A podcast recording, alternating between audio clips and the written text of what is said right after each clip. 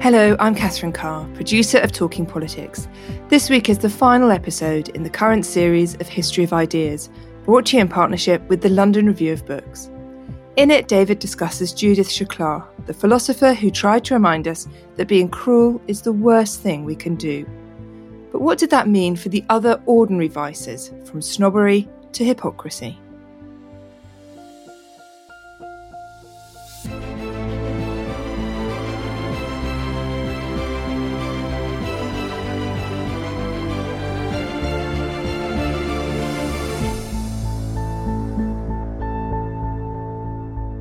This is the last in this series of talks about the history of ideas, and in many ways, the last book I want to talk about is my favourite, but it's also probably the least well-known. It's by Judith Shklar, American philosopher, political theorist. She died in 1992. This book, Ordinary Vices, was published in 1984. Shklar was also at Harvard. I hadn't quite appreciated until I saw the list that the last three thinkers I'd be talking about were all at the same university at the same time, but this isn't about Harvard. And Shklar was a very different kind of philosopher from Nozick and Rawls. In some ways, she wasn't their kind of philosopher at all. She was very interested in history, in literature. She wrote a lot about fiction. Ordinary Vices has as much in it about Moliere and Jane Austen as it does about Rousseau and Nietzsche. It's probably her best-known book, but it's not that well-known. It's quite hard to get hold of, but maybe it's better known than I appreciated. I was watching the American comedy show, if that's the word for it. I want to call it a sitcom, but it's not really a sitcom. The Good Place. For those of you who haven't seen it, it's about hell. It's about a group of people who wake up in the afterlife in what looks like heaven, presided over by Ted Danson. It seems lovely. It's almost too nice. And slowly they appreciate that what looks like heaven is actually hell, because hell is just a tweaked version of heaven. Doesn't take much to make paradise hellish. In this program, these four people who have lived relatively worthless lives on earth, that's one of the reasons they're in hell. One of them has lived a worthless life because he was a moral philosopher. I think he taught at the Sorbonne, the idea being that's a waste of time. He gives lectures in this version of hell to try and encourage his fellow hell residents to think about what it would be to lead a better life. And he talks about some of the classic works of moral philosophy. He spends quite a lot of time talking about Kant. But suddenly I discovered that in one of the episodes, he gives them a little lecture about Judith Shklar's Ordinary Vices. And he summarises very pithily the central message of the book, which is easy to summarise. Shklar says that the thing that we should worry about most of all is cruelty, because cruelty is the worst of the ordinary vices. We should, in her words, put cruelty first when we're thinking about the things that we're trying to avoid, not what would make a good life, but how to avoid life going bad, because cruelty is where the pain is and the fear is and the loneliness is. And in The Good Place, the idea is that when you're in a hell that isn't that different from heaven, it is worth paying attention to all the little cruelties of life. And that's Shklar's theme too. This is about the ordinary vices. Her life and her thought was overshadowed by a different conception of hell. She was an emigre to the United States. She was born in Latvia, in Riga. Her mother was a doctor. They were German, Jewish in origin. And in 1939, the family had to flee, first to Norway, then they took the Trans-Siberian Express to Japan, and eventually they wound up safely in Canada. And Shklar's thought all takes place against the backdrop of the horrors of the 20th century. Not just the Holocaust, not just fascism, but Stalinism too, all of the totalitarian miseries, in their different ways, versions of hell. But she's not a writer who focuses on the worst that can happen. Cruelty is the worst thing, but it can happen anywhere. And her point, which is why I like the fact that she comes up in The Good Place, is that hell can happen anywhere, or at least a little version of it, which may not be that different from ordinary life, but within ordinary life, there can be pockets of cruelty and misery. and we should be vigilant for them. She also makes very clear in Ordinary Vices that not only is she interested in the ordinary, so for these vices to take hold, you do not have to be in a death camp. Life does not have to be extraordinary to be painful. But also, she's writing about vice and not sin, and she says this up front. There can be a preoccupation with sin as the worst thing that people can do and be, but the sins, as she says, are all, in origin anyway, sins against God, and you will go to hell if you sin against God. But vice is not about what we do to God or to religion or to faith. Vice is about what we do to each other. Vice takes place in the relationship between human beings, and ordinary vices happen anywhere and potentially everywhere. You could say for Shklar, if this phrase hadn't been taken by someone else, by Simone de Beauvoir's friend Jean-Paul Sartre, you could say that for Shklar, hell is other people, though she didn't mean by that what Sartre seems to have meant by it. I think for Shklar, hell is in the ordinary, at least potentially, because cruelty is what happens there. So her book is about 5 vices, of which cruelty is one, and she puts cruelty first because she says it's the one that we should focus our attention on. But there are other ordinary vices too. They are hypocrisy, snobbery, betrayal, and misanthropy. And they're ordinary because we all do them. There's no one who hasn't felt at some point in their lives that they have been or could be a hypocrite. We all have some snobbery in us somewhere. We all like to feel we either are or belong to the group that is slightly superior to some other group. All of us have been betrayed, and all of us, if we are honest, if we can escape from our innate hypocrisy, will admit that we've been betrayers too. And misanthropy is a permanent temptation because life is hard and people aren't always that nice. And when life is hard and it becomes tough, it's tempting sometimes to think that the problem is just us. Not that human beings are fallen, not that human beings are wicked, but that human beings are intensely annoying. And it's easy to despair, or at least sometimes feel that it's better off just accepting that we're never going to be that good. And down that road is a slippery slope to giving up. And Shklar thinks that one of the dangers of misanthropy is it can become a kind of nihilism. In the end, you think it doesn't matter that much because we're just people. And Shklar thinks it does matter. And the reason it matters is because if we're not careful, we're all capable of being cruel. And misanthropy can be an entry drug to cruelty. If you don't care that much, you maybe don't care or don't notice just how cruel we are all capable of being. So it's a book about the 5 vices, and it's about ranking them. Cruelty comes first. The others don't quite get ranked, but they get ranked behind cruelty. And Shklar's point is that if we are not vigilant about the fact that cruelty is the worst thing that can happen, we might spend too much time worrying about the other vices. But if that's all the book said, it wouldn't be saying much just to say that cruelty is the worst. It's a much more interesting argument than that. It's quite subtle. It's quite elusive in places. It also touches base with all sorts of writers and thinkers, some of whom are the writers and thinkers that I've been talking about in this course, which is another reason why I wanted to end here. Shklar wrote a book about Rousseau, and she talks a little bit about Rousseau in Ordinary Vices. She talks a tiny bit about Samuel Butler. She discusses Bentham. She discusses Nietzsche at some length. She talks about Bentham and Nietzsche in the context of complicating her argument about cruelty.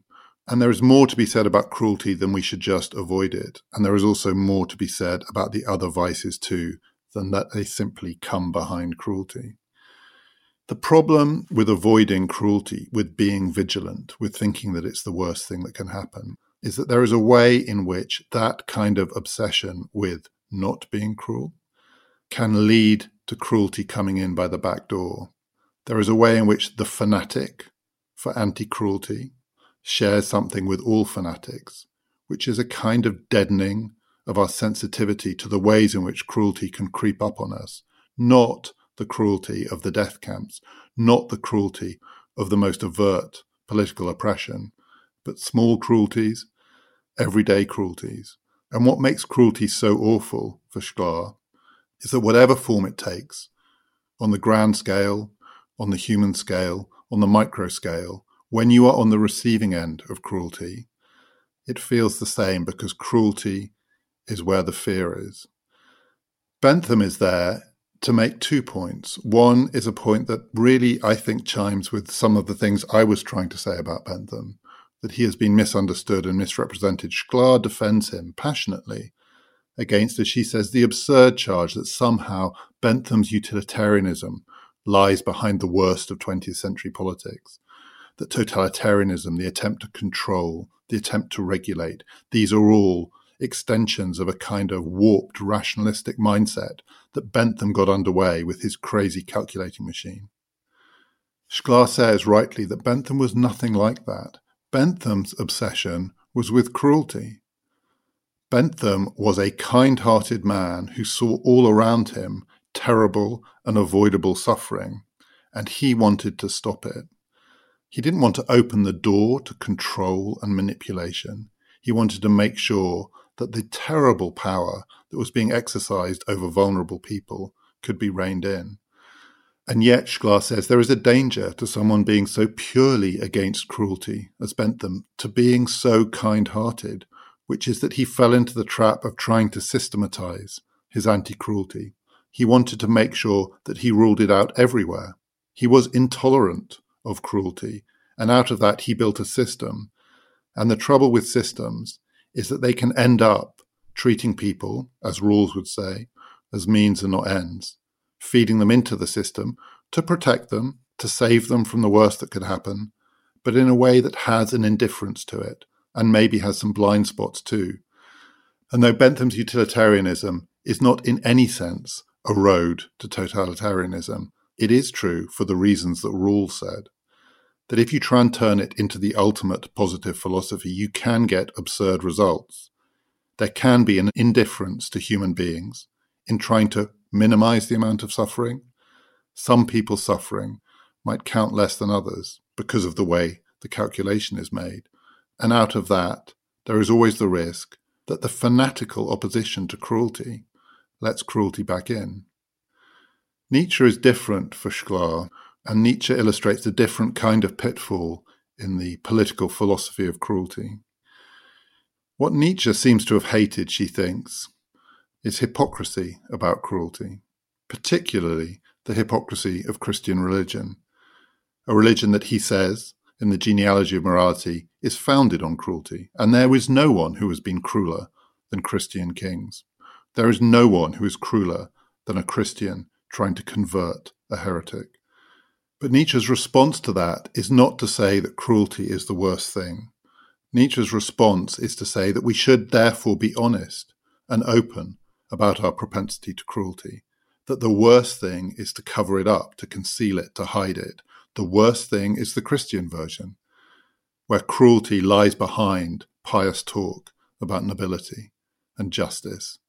So Nietzsche, the anti-hypocrite, ends up, in a way, embracing cruelty, not because he loves it. And again, Shklar, I think, is pretty fair to Nietzsche. Nietzsche is not a monster. Nietzsche is not a sadist. Nietzsche, like Bentham, was a pretty sensitive person.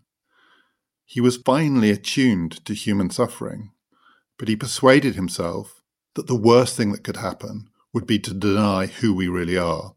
He wasn't, deep down, a misanthrope. He certainly wasn't a cynic. He was against nihilism. But he thought that there was a danger, particularly in the Christian perspective, that what we do is pretend that we're better than we really are. And one way to be true to ourselves and therefore to realize our true potential is to accept the reality of cruelty. And Shklar says we should never accept cruelty. We should always be against it. We have to somehow find a way always to be against cruelty without becoming fanatical, puritanical enemies of cruelty. And that, she says, is a question of human temperament and character. There isn't a philosophical system that can tell you how to deal with that puzzle, that challenge. Somehow, you have to be as sensitive as Bentham. You have to be as brilliant and open as Nietzsche without becoming Bentham or Nietzsche. You have to be yourself, but all of us being ourselves have to recognize that we're never safe from cruelty, both receiving it, but also dishing it out. It's a complicated argument, and it gets both more complicated but also clearer when Shklar talks about the other vices, snobbery, hypocrisy, betrayal. She has a number of things to say which connect to cruelty but also reflect her argument about cruelty. One is that because the challenge of being vigilant against cruelty is so demanding and that there are these pitfalls, it can be tempting to focus on the other vices instead. One of the challenges with cruelty, particularly ordinary everyday cruelty, cruelty in the home, cruelty in the workplace, cruelty in liberal democratic politics, not just in fascist or Stalinist politics, it's quite hard sometimes to see it. It is often obscured, hidden away. And the difficulty is you mustn't be one of those puritanical fanatics who goes around always rooting it out, interfering, sticking your nose in, seeing cruelty when it's not there. And yet you have to be alert to it. Hypocrisy, snobbery, these things are easier to spot. We're hypervigilant. We're almost instinctively attuned to spotting hypocrisy and snobbery because we hate these things. The odd thing is, though cruelty is the worst of the vices, it's not the one that most human beings most recoil from. Most of us, more often, find that we are really affronted when other people talk down to us, when they mistreat us, not by really damaging us, but by seeming to disdain us. And though hypocrisy and snobbery are not where the real fear is, to encounter a hypocrite is not really to touch base with the worst of human loneliness. To encounter snobbery is not to be hurt in the same way that a cruel person can hurt you. If we focus on hypocrisy, snobbery, even betrayal, what we might do is take our eye off what we should really be worrying about. And again, let cruelty in by the back door. But also, there's another challenge, a heightened version of the challenge of dealing with cruelty. If you go after snobbery, if you go after hypocrisy, you often make the problem worse. With cruelty, you don't make cruelty worse by going after it, but if you go after it in the wrong way, you may not actually overcome it. But with snobbery and hypocrisy, if you go after them, you may end up with more of them than you started. And she illustrates this by focusing on democratic societies, because democratic societies are finely attuned to things like snobbery and hypocrisy. In a democracy, we're meant to be equal. We're more or less meant to be the same, or at least to treat each other the same, and to allow our differences, but not to allow our differences to enable some people to lord it over others. Democracy is the anti-lording it over each other politics, in theory at least. So Shklar says, traditional snobberies, aristocratic snobberies, family-based snobberies, the idea that one person is better than another because of whom they were born to, or even how they were raised. Democracies try to eradicate that, and they push back really hard against those people who literally try to lord it because of a family name. And she's thinking, of course, primarily here of the United States of America, not the democracies that still have legacies of aristocracy running through them, as is still the case in some places in Europe. So this is supposedly anti-aristocratic, anti-snobbish America. But she says all human societies, and indeed all human beings, nonetheless, are drawn to hierarchies and drawn to feelings of kinship or belonging that allow them to feel that in that hierarchy there are at least some people lower than them. Even democracies have their ranks, their orders, their castes.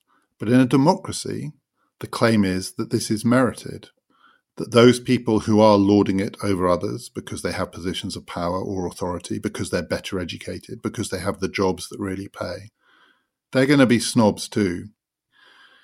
There is snobbery in the workplace, there is snobbery in democratic politics, there is snobbery throughout democratic society.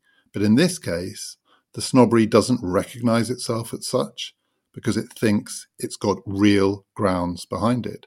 The educated are incredibly snobbish about the less well-educated, but they don't think it's snobbery because they think their education makes them better. It's an argument similar to the one made by the sociologist Michael Young when he coined the term meritocracy, which has come to mean something different than he intended.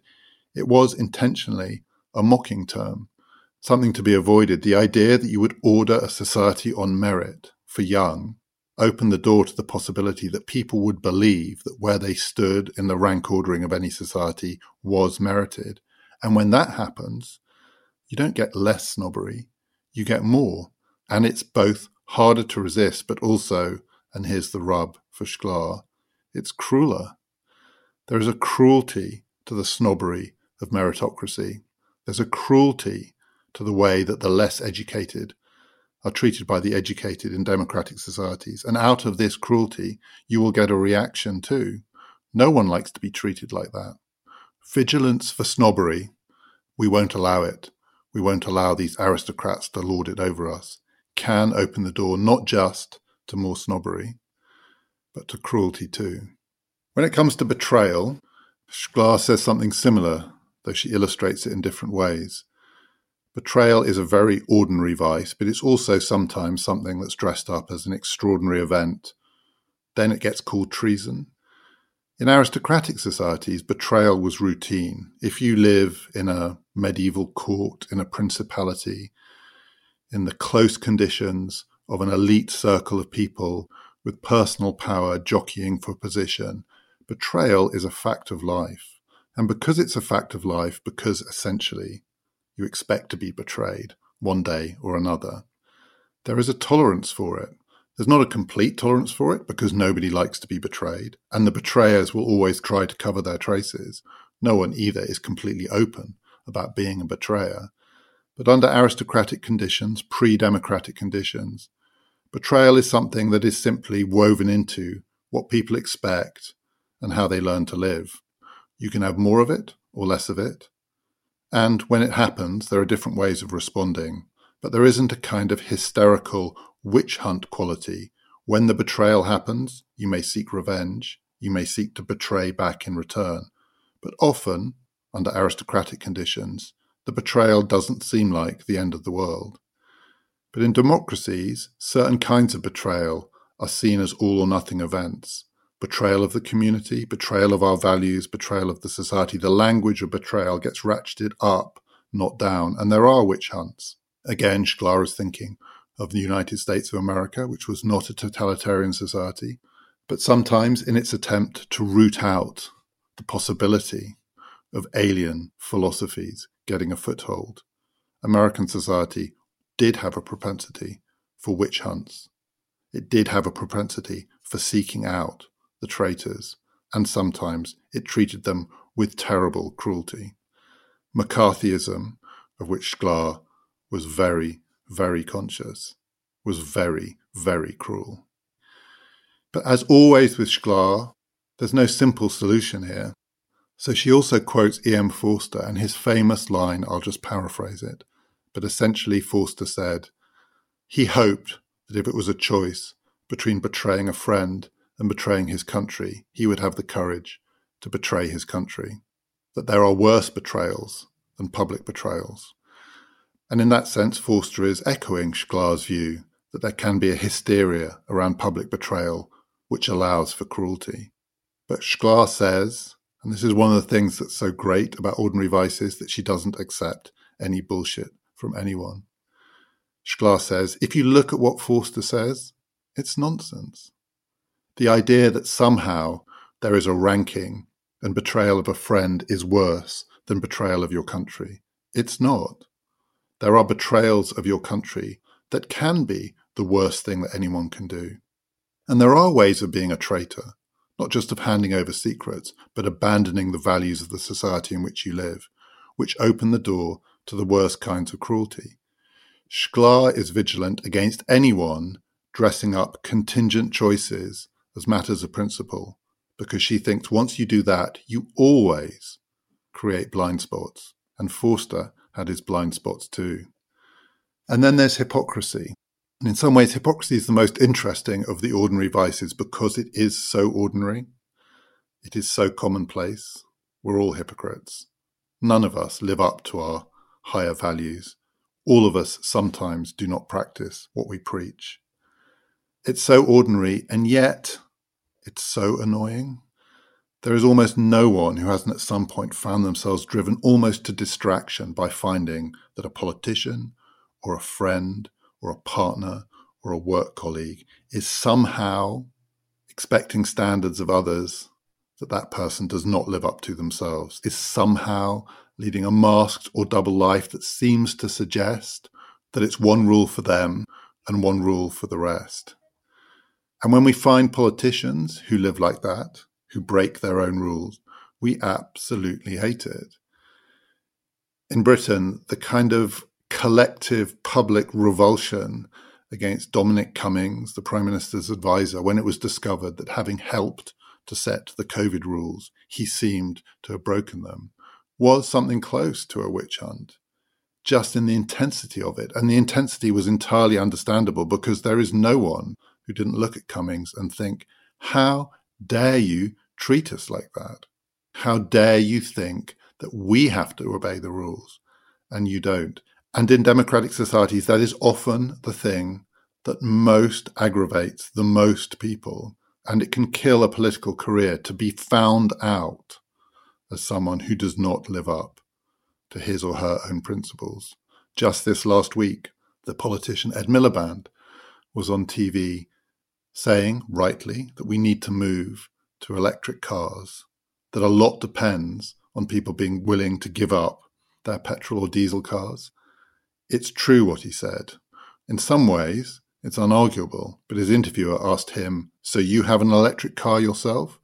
And he said, no, it's just a work in progress. And he was then howled down in the studio by his interviewer, who just said to him, practice what you preach, practice what you preach.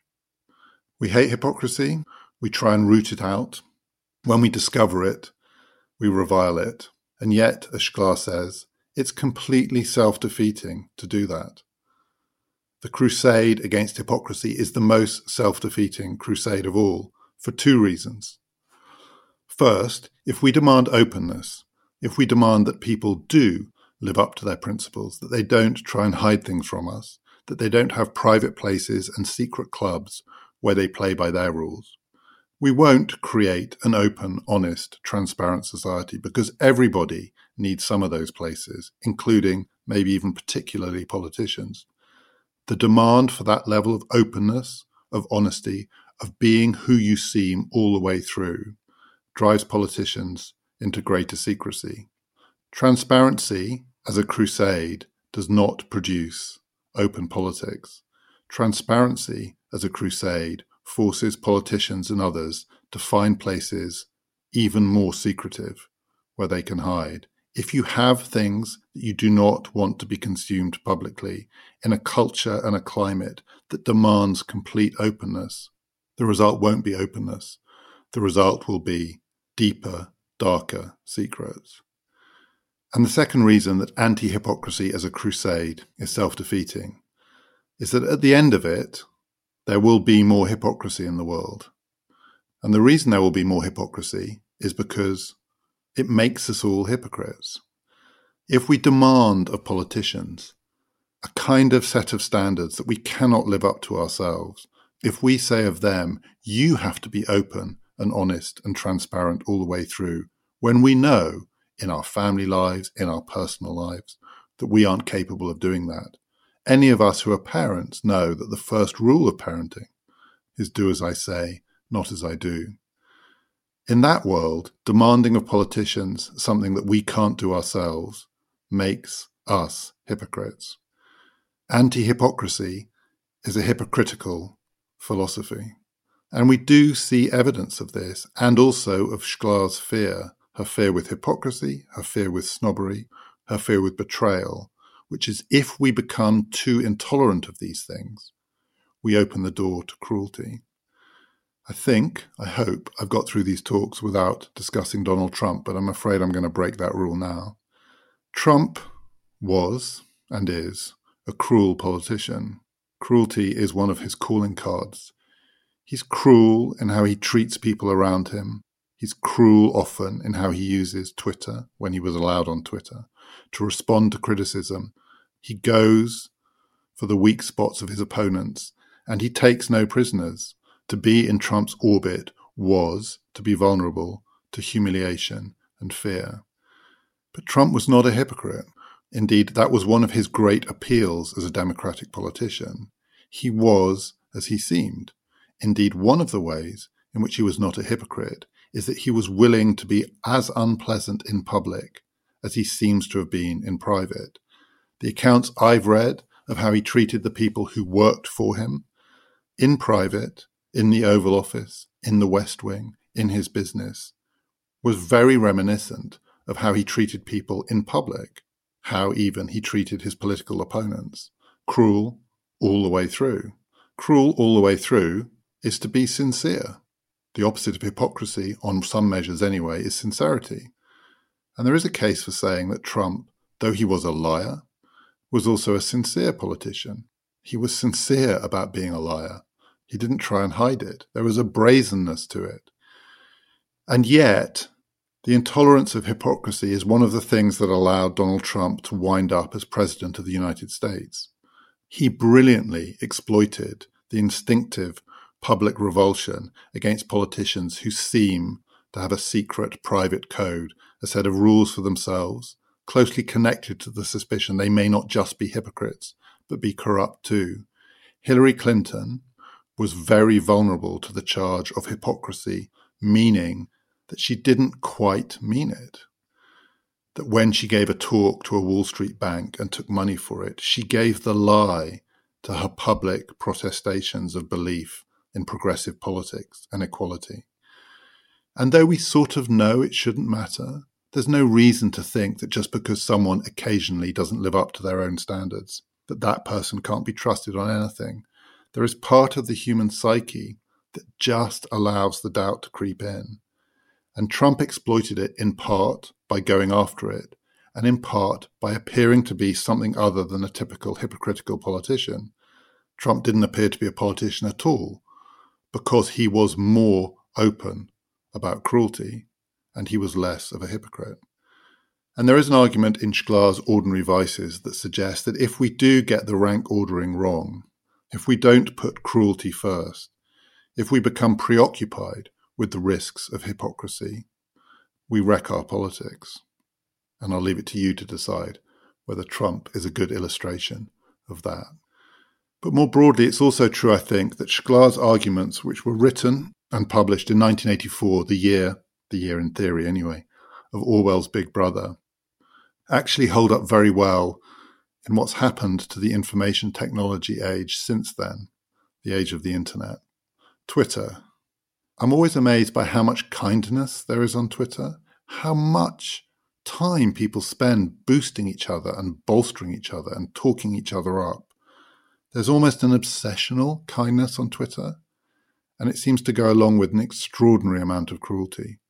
Twitter is both the anti-cruelty machine that lets in cruelty by the back door.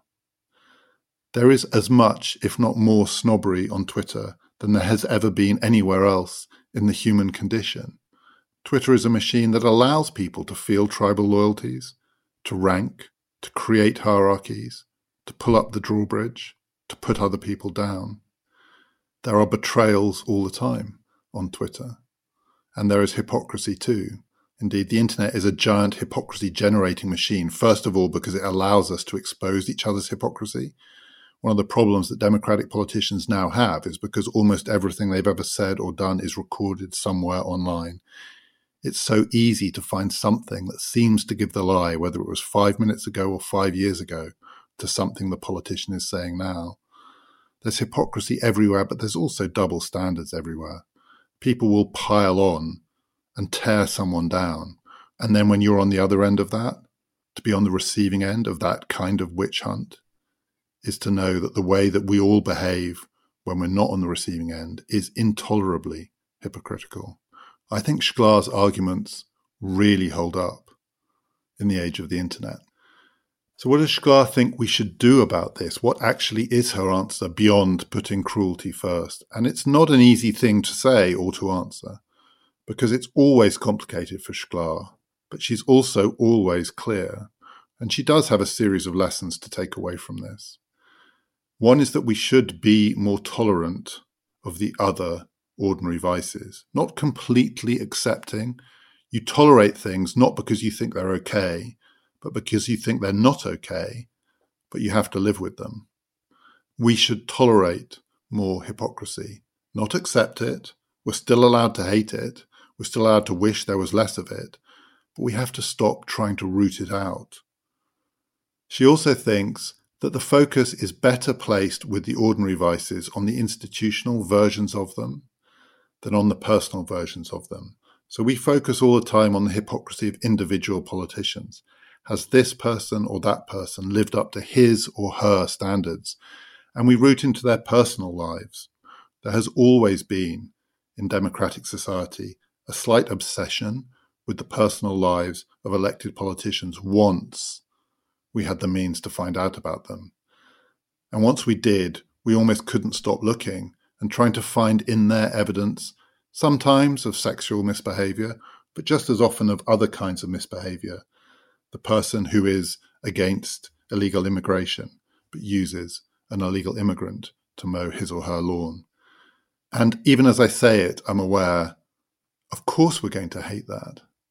And to ask for toleration of that sounds crazy, because we shouldn't tolerate that in our politics. So for Shklar, it's a question of balance, but also of saying that there are worse things than personal hypocrisy, and not just cruelty. Institutional hypocrisy is worse. There are some institutions that do not live up to their own values. And an example of that would be the United States of America. The United States of America was founded on hypocrisy, the original hypocrisy of the Constitution, which was dressed up as a document to defend freedom and equality, and also treated some human beings as worth less than others, and put a figure on it, on slavery and the diminishment of the human condition. And that hypocrisy is worth rooting out, and it's not been rooted out yet. The hypocrisy of institutions can be a focus because it is not self-defeating to try to make institutions live up to their standards. You'll never get there. No institution will be perfect. But relative to the obsessive personalization of hypocrisy, institutional hypocrisy makes sense politically as a target. And Shklar also says that in the end, and this is what makes her book in many ways unfashionable, these are a question of character or of temperament. There aren't rules here. Creating rules about the ordinary vices is dangerous because too many things will leak through the rules.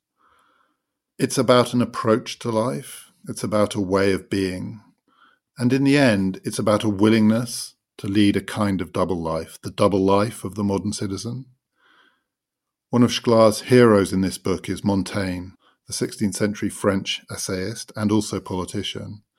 And she takes a lot of her ideas from his ideas about ordinary vices, about the perils of cruelty. Montaigne, as she said, lived a kind of double life. He was prone to misanthropy. He despaired sometimes of his fellow human beings. He wanted friendship, and he saw how hard it was to sustain. He often seemed to say that he felt happiest withdrawing from the world, retreating into a tower, writing, thinking, cutting himself off from other human beings because dealing with human beings is hard. It's easier to think about them than to live among them. And yet he also lived a political life because he knew that you couldn't simply withdraw from the human condition and study it. You had to engage with it and experience it. He hated politics, and he did politics. When he was in his tower, he felt the pull of the world. And when he was out in the world, he felt the pull of the tower. And that we can't all live like that. There is a little bit of that in all of us.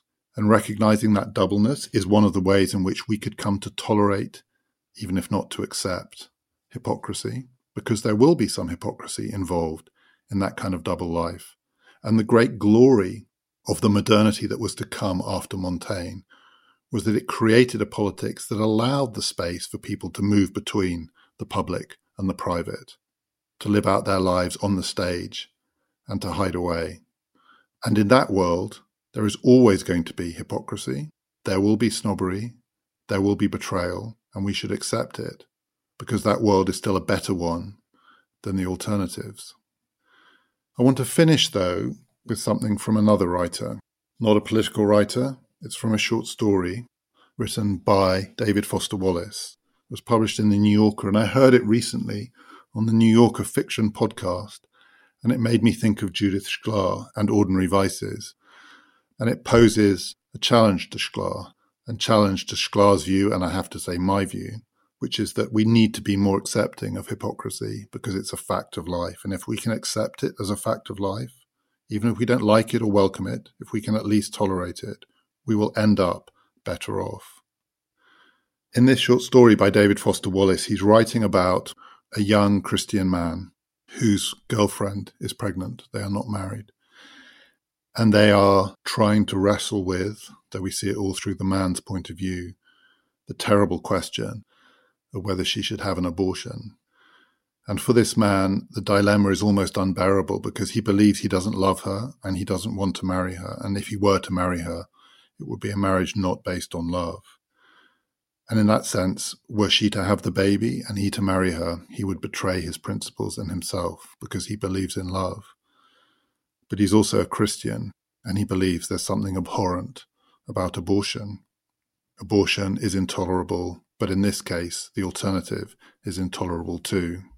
And David Foster Wallace describes some of the thoughts that this boy has. He's probably 19 or 20, as he wrestles with this, sitting opposite from his girlfriend. And this is what he writes. Sitting here beside this girl, as unknown to him now as outer space, waiting for whatever she might say to unfreeze him. Now he felt like he could see the edge or outline of what a real vision of hell might be. It was of two great and terrible armies within himself, opposed and facing each other, silent. There would be battle, but no victor. Or never a battle. The armies would stay like that, motionless, looking across at each other and seeing therein something so different and alien from themselves that they could not understand, could not hear each other's speech as even words or read anything from what their faces looked like, frozen like that, opposed and uncomprehending for all human time, two-hearted, a hypocrite to yourself, either way. There is an account of hypocrisy as a version of hell. What would Shklar say to that? What would I say to that? Well, I think one response is to say there is a difference between being a hypocrite and accepting or at least tolerating some hypocrisy. What is so hellish about that vision is its frozen quality, the idea that there is this category of person, the hypocrite, the capital H hypocrite, and you can be that thing. And once you are that thing, you are trapped with these two uncomprehending armies in your soul, facing each other for all time. To be a hypocrite is to be frozen in your two-hearted state. And I think what Shklar would say is she doesn't mean anything like that in advocating the leading of the double life. The point of the double life is that it is unfrozen. The point of the life that moves between the public and the private, where standards are believed in but not always upheld, is that there is a freedom in it, but also there's a capacity to change in it. That it is, I think, for Shklar, one of the lessons of the history of ideas, that no single idea has to grip us and keep us in its grip. That we can become lots of things, but we don't have to think we are something. Snobbery doesn't mean that you are a snob. Hypocrisy doesn't mean that you are a hypocrite. An act of betrayal doesn't mean that you are a traitor. What these things mean is that you're human. And what Shklar, I think, wants us to understand from her history of ideas is that this kind of toleration of ordinary vices not only protects us from cruelty, but also can keep us free. It's not the only way of reading the history of ideas. This is not the only idea that we should take from it, but it is one of the things that the history of ideas can teach us. We really hope you've enjoyed this series of talks. There's more on Shklar and all the authors featured on the History of Ideas page at talkingpoliticspodcast.com. The book version of Series 1 of History of Ideas, starting with Hobbes and called Confronting Leviathan, will be coming out in September, and we'll be back to discuss that with David. We'll also be answering your questions about this series soon. Do please join us for those extra episodes, and until then, thank you very much for listening.